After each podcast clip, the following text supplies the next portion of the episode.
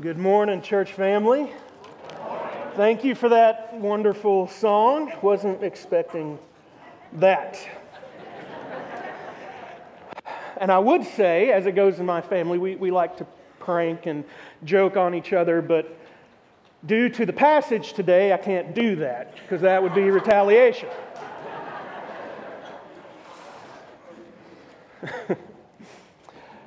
Um, this, but to be honest, I have to start this way. To be honest, this passage has been difficult for me this week.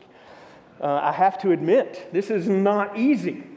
Um, especially once you start asking different questions about it and going down the rabbit holes, they can get pretty deep.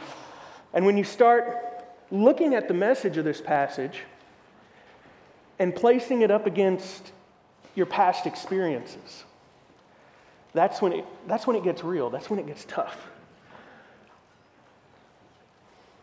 I know what it's like to feel bitter. I know what it's like to be on the short end of the stick. I know what it's like to be bullied in school. I, I know what it's like to want to get even. And that's what makes this passage difficult. We can read it and look at it for face value and think, oh, yeah, that's a good sentiment, good principle. But when we start examining our own lives and applying it to ourselves, it's not so simple and it's not so easy. So let's read it again and then back up and try to put it into context of where we've been so far in chapter 5. All right, Matthew 5 38 through 42. You have heard that it was said, an eye for an eye and a tooth for a tooth. But I say to you, do not resist the one who is evil.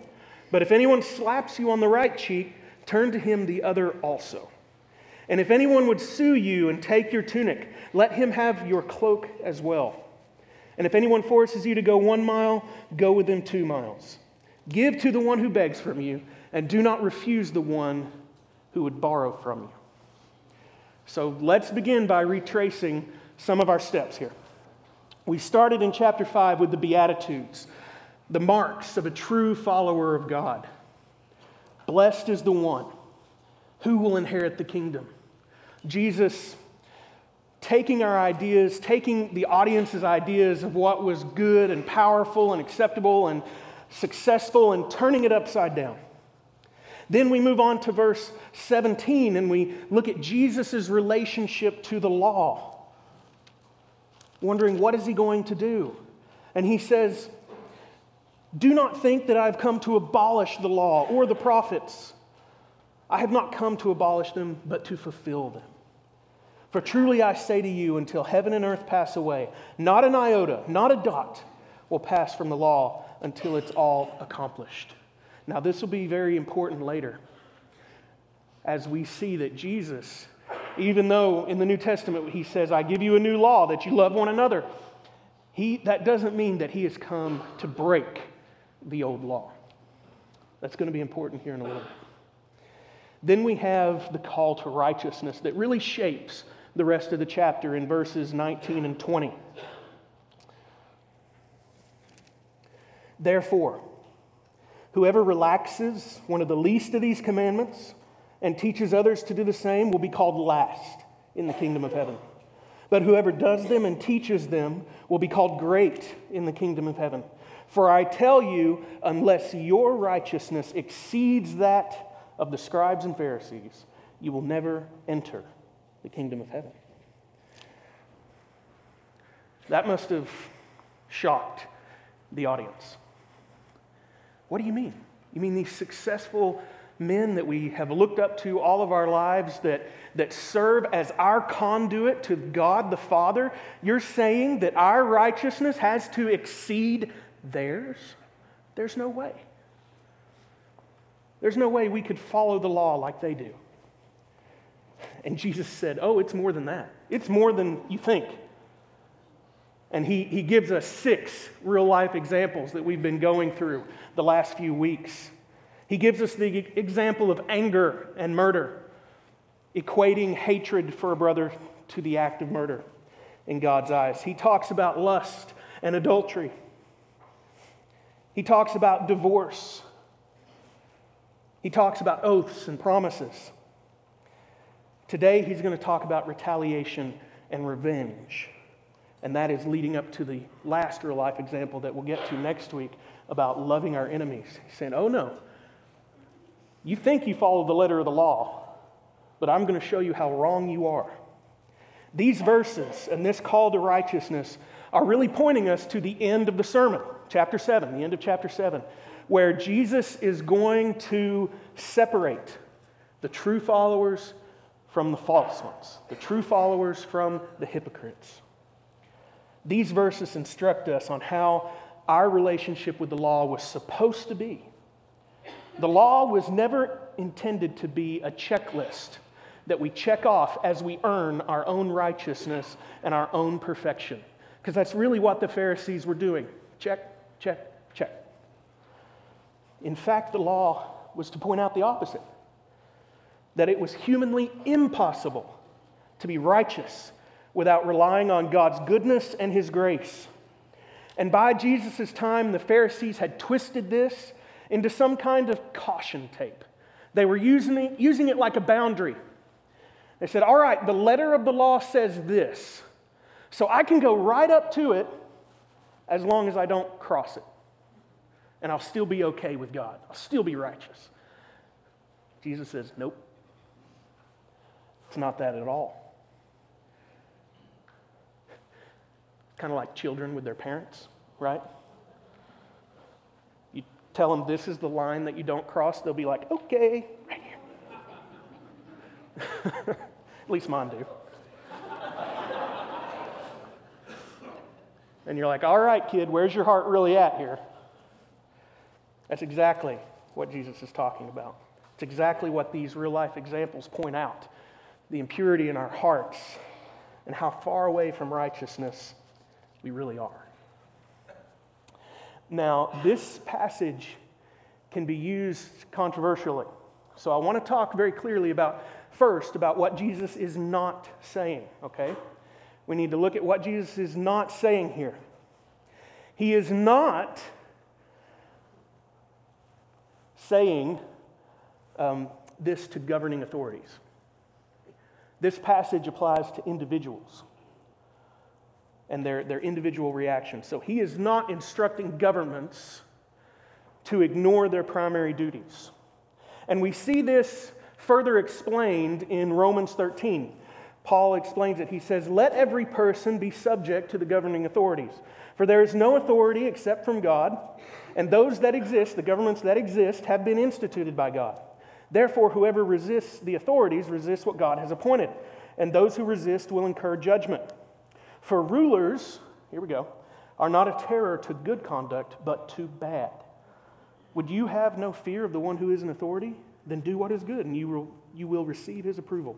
For he is God's servant for your good. But if you do wrong, be afraid, for he does not bear the sword in vain. For he is the servant of God, an avenger who carries out God's wrath on the wrongdoer. So he is not saying to the government, lay down your weapons, disband your armies, you know, let go of the police force. He's not saying that. In fact, we see that God has established governments for two primary purposes one to uphold justice, and the other to protect its citizens.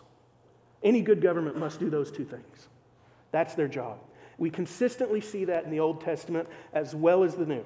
So we have to put out of our minds this passage isn't a command for governments to shirk their duties and ignore the dangers and actions of other countries, nor does it prevent a government from policing itself. One thing that Jesus is not saying here. Second thing that he's not saying, and this one's tougher.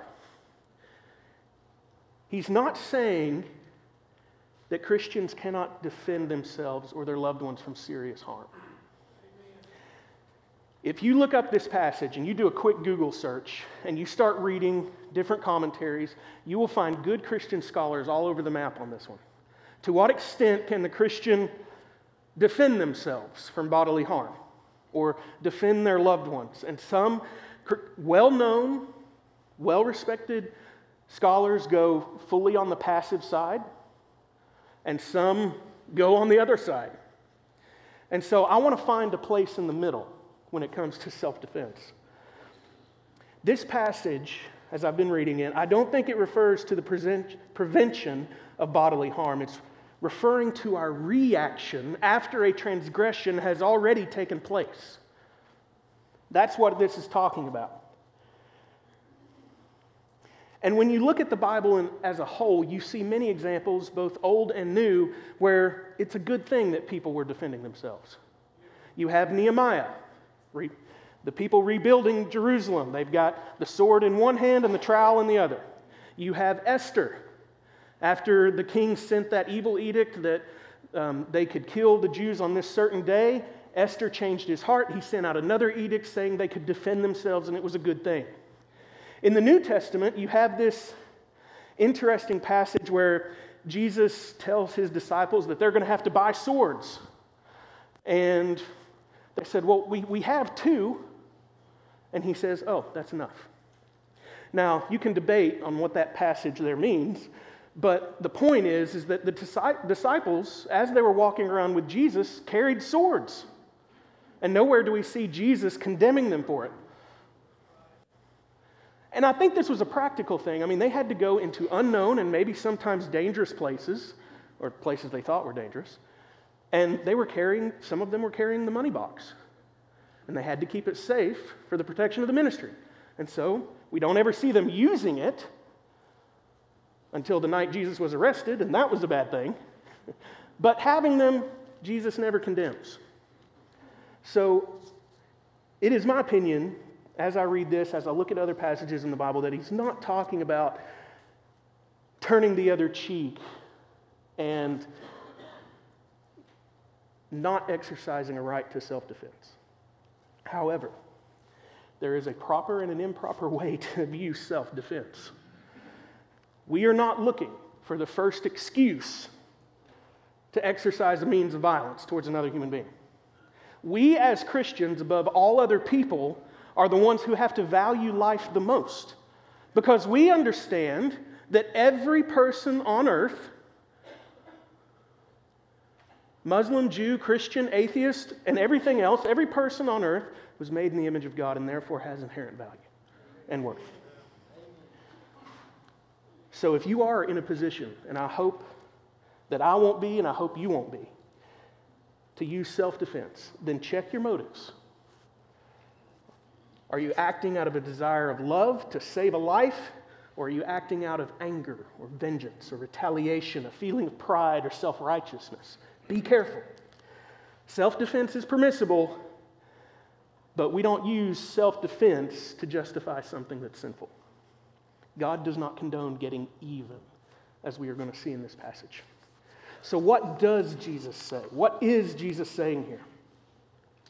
First of all, we've kind of already touched on it. Jesus is saying, Look, you, the Pharisees, the scribes, your leaders, everybody, you've missed the point. You have missed the point of the law.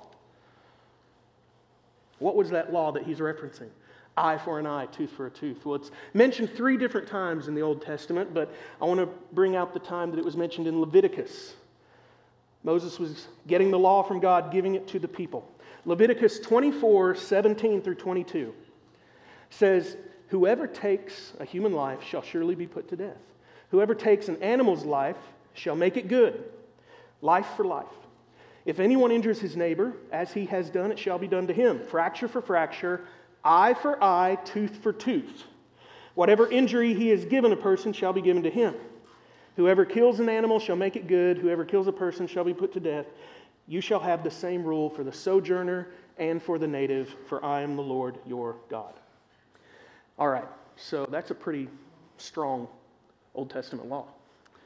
And Jesus is not saying that that is not a good law. He's not saying that we need to break it.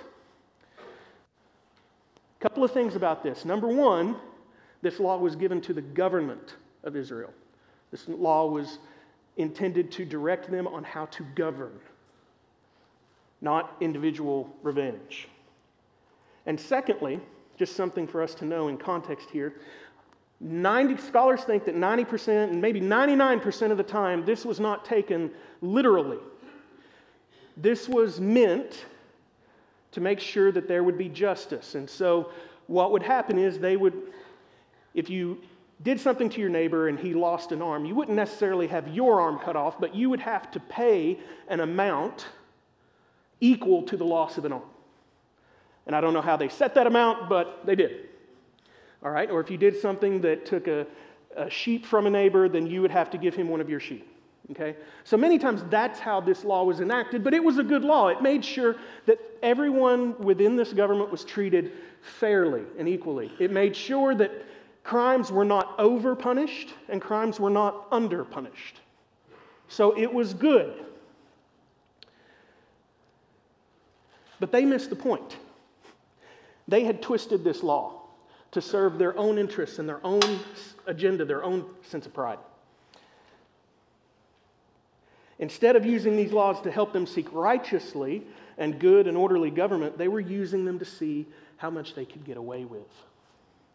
They were taking matters into their own hands, and that's not righteous justice. It's just not.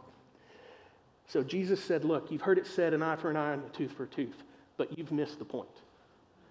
You've missed it. What is the heart behind it? You're using it to justify your revenge, your retaliation. You're getting even. And you think, oh, I'm good with God, eye for an eye. No, but your heart is far from God. What also is Jesus saying? He's saying, look, God's righteousness is more and is better than mine, better than yours. He's saying, You think you can get away with retaliating against your neighbor, seeking revenge, because you're following the letter of the law? No. God wants a righteousness from within. All of chapter 5 is a call to righteousness for Jews to not only follow the letter of the law outwardly, but more importantly, to follow the heart of the law, which is much more difficult. And that's what Jesus is getting ready to explain. You want to know the true heart of this law? Not just the letter, but the heart of this law? Well, then you're also going to have to abide by the law of love and grace by exercising compassion and forgiveness, just as Jesus did and just as he would. He says, Turn the other cheek, endure personal insult. It's not so much the physical blow that you would have to endure, but if you were slapped across the face, it was usually done in public by someone who didn't like you to prove a point. And you would want to get back at them. Your reputation was damaged. You were personally insulted. Your pride was damaged. Jesus says, instead of slapping them back, turn the other cheek. Endure the insult. He also says, give him your cloak. Endure the injustice. If someone wrongfully sues you and takes you to court for your tunic, give him your cloak as well.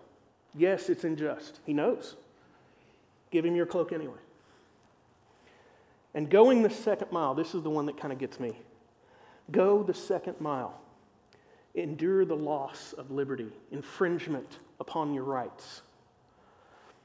Many of you know the background of this, but in case you don't, I'll explain it quickly.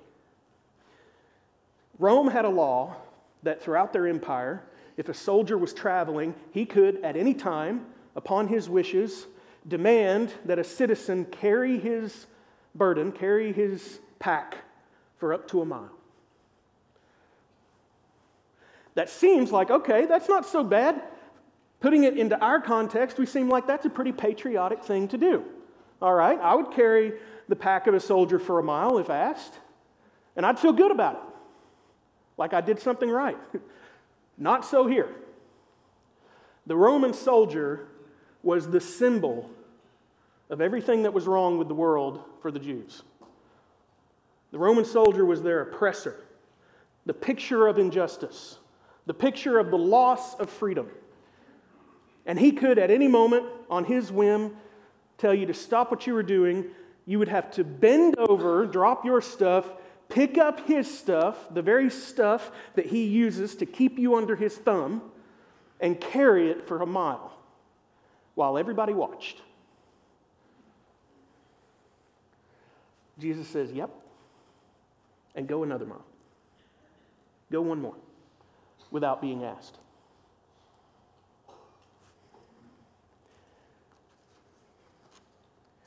Then he says to give to the destitute, endure inconvenience.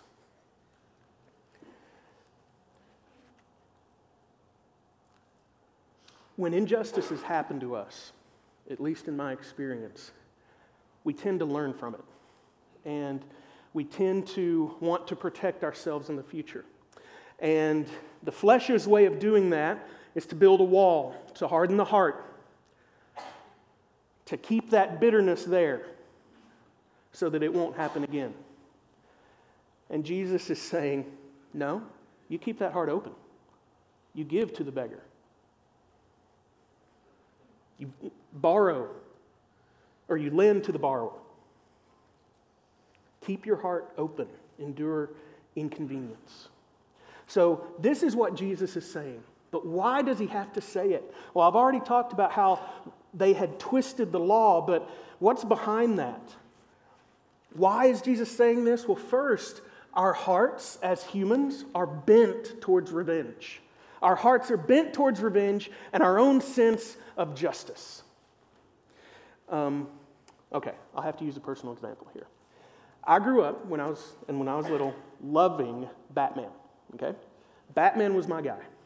And I'm not talking about the new kind of weird Batman stuff going on. The old Batman, the original cartoon, and the original reruns of the Adam West TV show, okay?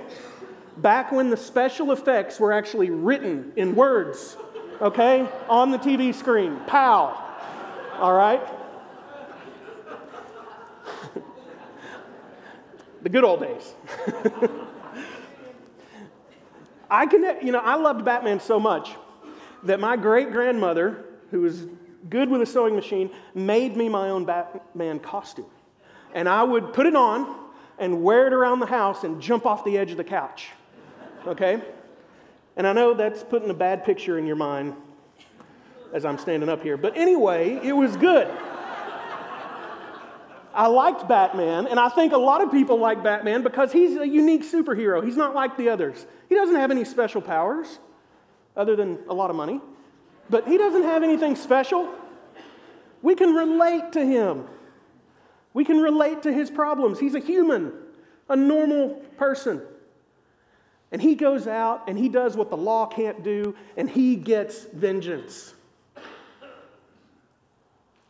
He works outside the bounds of the law. He doesn't bow to anybody.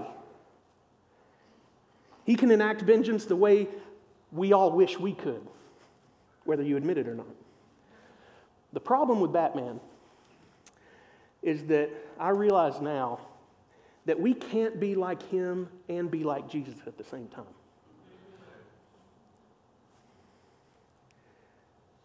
Batman can't be our role model. Because Jesus is saying right here to do the exact opposite. But we still have this desire for revenge. And I think it comes from ultimately our pride, our sense of pride. When it's hurt, we want to get even. And it ultimately comes from a lack of trust, a lack of trust in God. We, we, need to t- we want to take it into our own hands because we don't think God will be able to take care of it. Or at least He won't take care of it as soon as we want or how we want. And so we do it ourselves. But Romans 12 reminds us, we were just there a little bit ago repay no one evil for evil, but give thought to do what is honorable in the sight of all. If possible, so far as it depends on you, live peaceably with all. Beloved, never avenge yourselves. I will repay, says the Lord. To the contrary, or excuse me, never avenge yourselves, but leave it to the wrath of God, for it is written, Vengeance is mine, I will repay, says the Lord. To the contrary, if your enemy is hungry, feed him. If he's thirsty, give him something to drink, for by doing so you heap burning coals on his head. Do not be overcome by evil but overcome evil with good.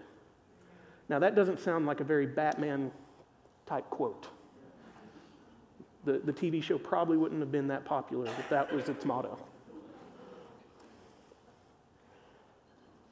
So we have to push against our natural inclinations, to push against our heart that's bent towards vengeance.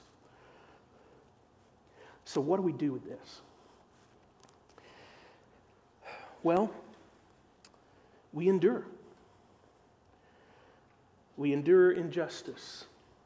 We endure inconvenience. We endure infringement.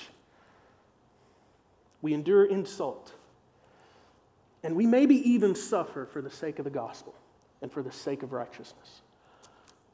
Just go back a few verses. Matthew 5, verse 10. All right? Blessed are those who are persecuted for righteousness' sake, for theirs is the kingdom of heaven. Blessed are you when others revile you and persecute you and utter all kinds of evil against you falsely on my account. Rejoice and be glad, for your reward is great in heaven, for so they persecuted the prophets who were before you. James 1 2 through 4. Count it all joy, my brothers, when you meet trials of various kinds. For you know that the testing of your faith produces steadfastness. And let steadfastness have its full effect, that you may be perfect and complete, lacking in nothing. So, not only does enduring and suffering for the sake of the gospel and righteousness benefit us by bringing us closer to Jesus, helping us to identify with Him, but it's also the best way to defeat evil. You know what evil wants when it pushes against you? It wants you to push right back so that it'll do that. You know, when two forces come together, kind of like that. And then there'll have to be another response, and another, and another, and it keeps on going up. But if evil pushes against you and finds only love, evil will run itself out of steam. It'll die on its own. Seek a godly, second thing we need to do. Not only endure, but while we are enduring patiently, we need to be seeking a godly righteousness, which is better than mine. A righteousness that comes from within and not just outward. First Samuel tells us God, man sees the outside, God sees the heart. So man saw the fastidious following of the, Pharisee, of the Pharisees as they followed the law, man saw that and thought that was great. God saw the Pharisees' hearts and said, Whoa, whitewashed tombs. We need to seek a righteousness, not of our own, not of the Pharisees, but of, the, of God. Righteousness that comes from within. And then finally, I think our last challenge here, and it comes from verse 41 and 42. Jesus is telling us to love the ones who are hard to love. Love the ones who are hard to love. When he says give to the beggar, lend to the borrower, he's not talking about lending money to the one who's rich because you know they'll pay you back. Give indiscriminately. Be generous. Don't love just the people who are easy to love. Everybody does that. And to do that, we need to keep an open heart, a soft heart, even after we've experienced injustices which threaten to leave us jaded and bitter. Now, most of us think, okay, I can follow along with that. You know, I don't.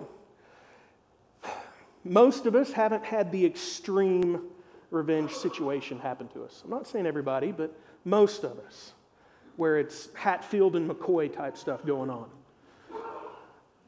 You know, we think, oh, yeah, I would never do that. But you know what? This applies to all of us because guess what? Most of us in here have been wronged by a coworker at some point in time, or wronged by a boss. And we want to get even. And we want our justice. We've been passed over for a promotion that would have been, that should have been ours. But because of this or that, we unfairly didn't get it. Most of us have been insulted by something a friend said or something that was posted on social media. Most of us have felt to some degree what it's like to have someone betray our trust, a family member, even. What do we do in those situations? Because those situations are going to come at us often. Keep an open heart, endure for the sake of the gospel, turn the other cheek. And Jesus, you think, okay, Jesus, you can say all this stuff because you're God. Well, when you look at it, Jesus is not saying all of these things from a position of inexperience. Jesus is going to experience every single one of these things that he just pointed out. Jesus very soon is getting ready to have his face slapped and his body beaten. Very soon, he's going to have his clothes taken from him. Very soon, he, he's going to have to carry a Roman burden in the form of a cross up a hill. And yet, he's still going to give to beggars. And you know what? We are the beggars. We're the beggars. And Jesus is saying, I'm giving you my life. I'm going to give you my life on this cross so that you can believe in me and accept me and become part of my kingdom. We're the beggars, and He still gives. Going back to the law, we'll end here. Going back to the law, Jesus didn't come to break the law, He came to fulfill it. An eye for an eye and a tooth for a tooth, a life for a life. God calls us and has called humanity from the beginning, Adam and Eve, to perfection. He requires a perfect life for us, from us. A perfect life for me. And guess what? I don't have one to give him. I don't have a perfect life to give him. Even if I were to lay my life down, it wouldn't be perfect. And so I can't follow this law when it comes to my relationship with God. A tooth for a tooth, an eye for an eye, a life for a life. I have no life to give, at least not a perfect one. But Jesus did. And that was the point. That's why he lived the perfect life. That's why it mattered. So that he could perfectly fulfill this law before God an eye for an eye, a tooth for a tooth, a life for a life. Giving his perfect life on my behalf to satisfy this law and to fulfill it. That's the gospel. It's all been paid. God's wrath has been satisfied for all who would believe and accept Jesus Christ. So let's leave it there and let's pray.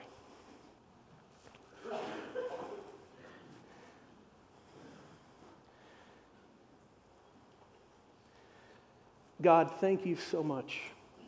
I mean, I, I, can only say thank you, and that's not good enough. But thank you for saving me, for saving us, Lord for giving yourself to us, living the life that we couldn't live, dying the death that we were meant to. Lord, and ra- rising again to defeat sin and death on our behalf. Lord, you are so good, and I pray, Lord, that you would call people now to you. Lord, that people would have their eyes open to your love and your grace, the goodness of your gospel and that it would change lives, Lord. And Lord, for all of us in this room, God, that you would help us endure patiently the trials of this life. Lord, that our endurance, our compassion would be a bright gospel witness in this world. And Lord, that you would use that to change people's lives and draw more people to you. It's in your name I pray. Amen.